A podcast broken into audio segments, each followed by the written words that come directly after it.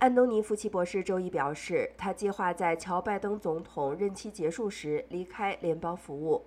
他也同时表示，美国可能会在未来几十年内需要应对新冠病毒。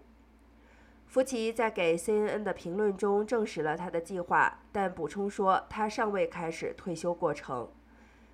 现年八十一岁的福奇帮助领导美国度过了几次公共卫生危机，包括艾滋病毒流行以及埃博拉病毒和查卡病毒的爆发。他也成为应对冠状病毒大流行的关键人物。这位顶级医生因在大流行期间支持封锁和其他限制。而成为前总统特朗普以及其支持者的目标，他并反击了该病毒在中国武汉的一个实验室中产生的说法。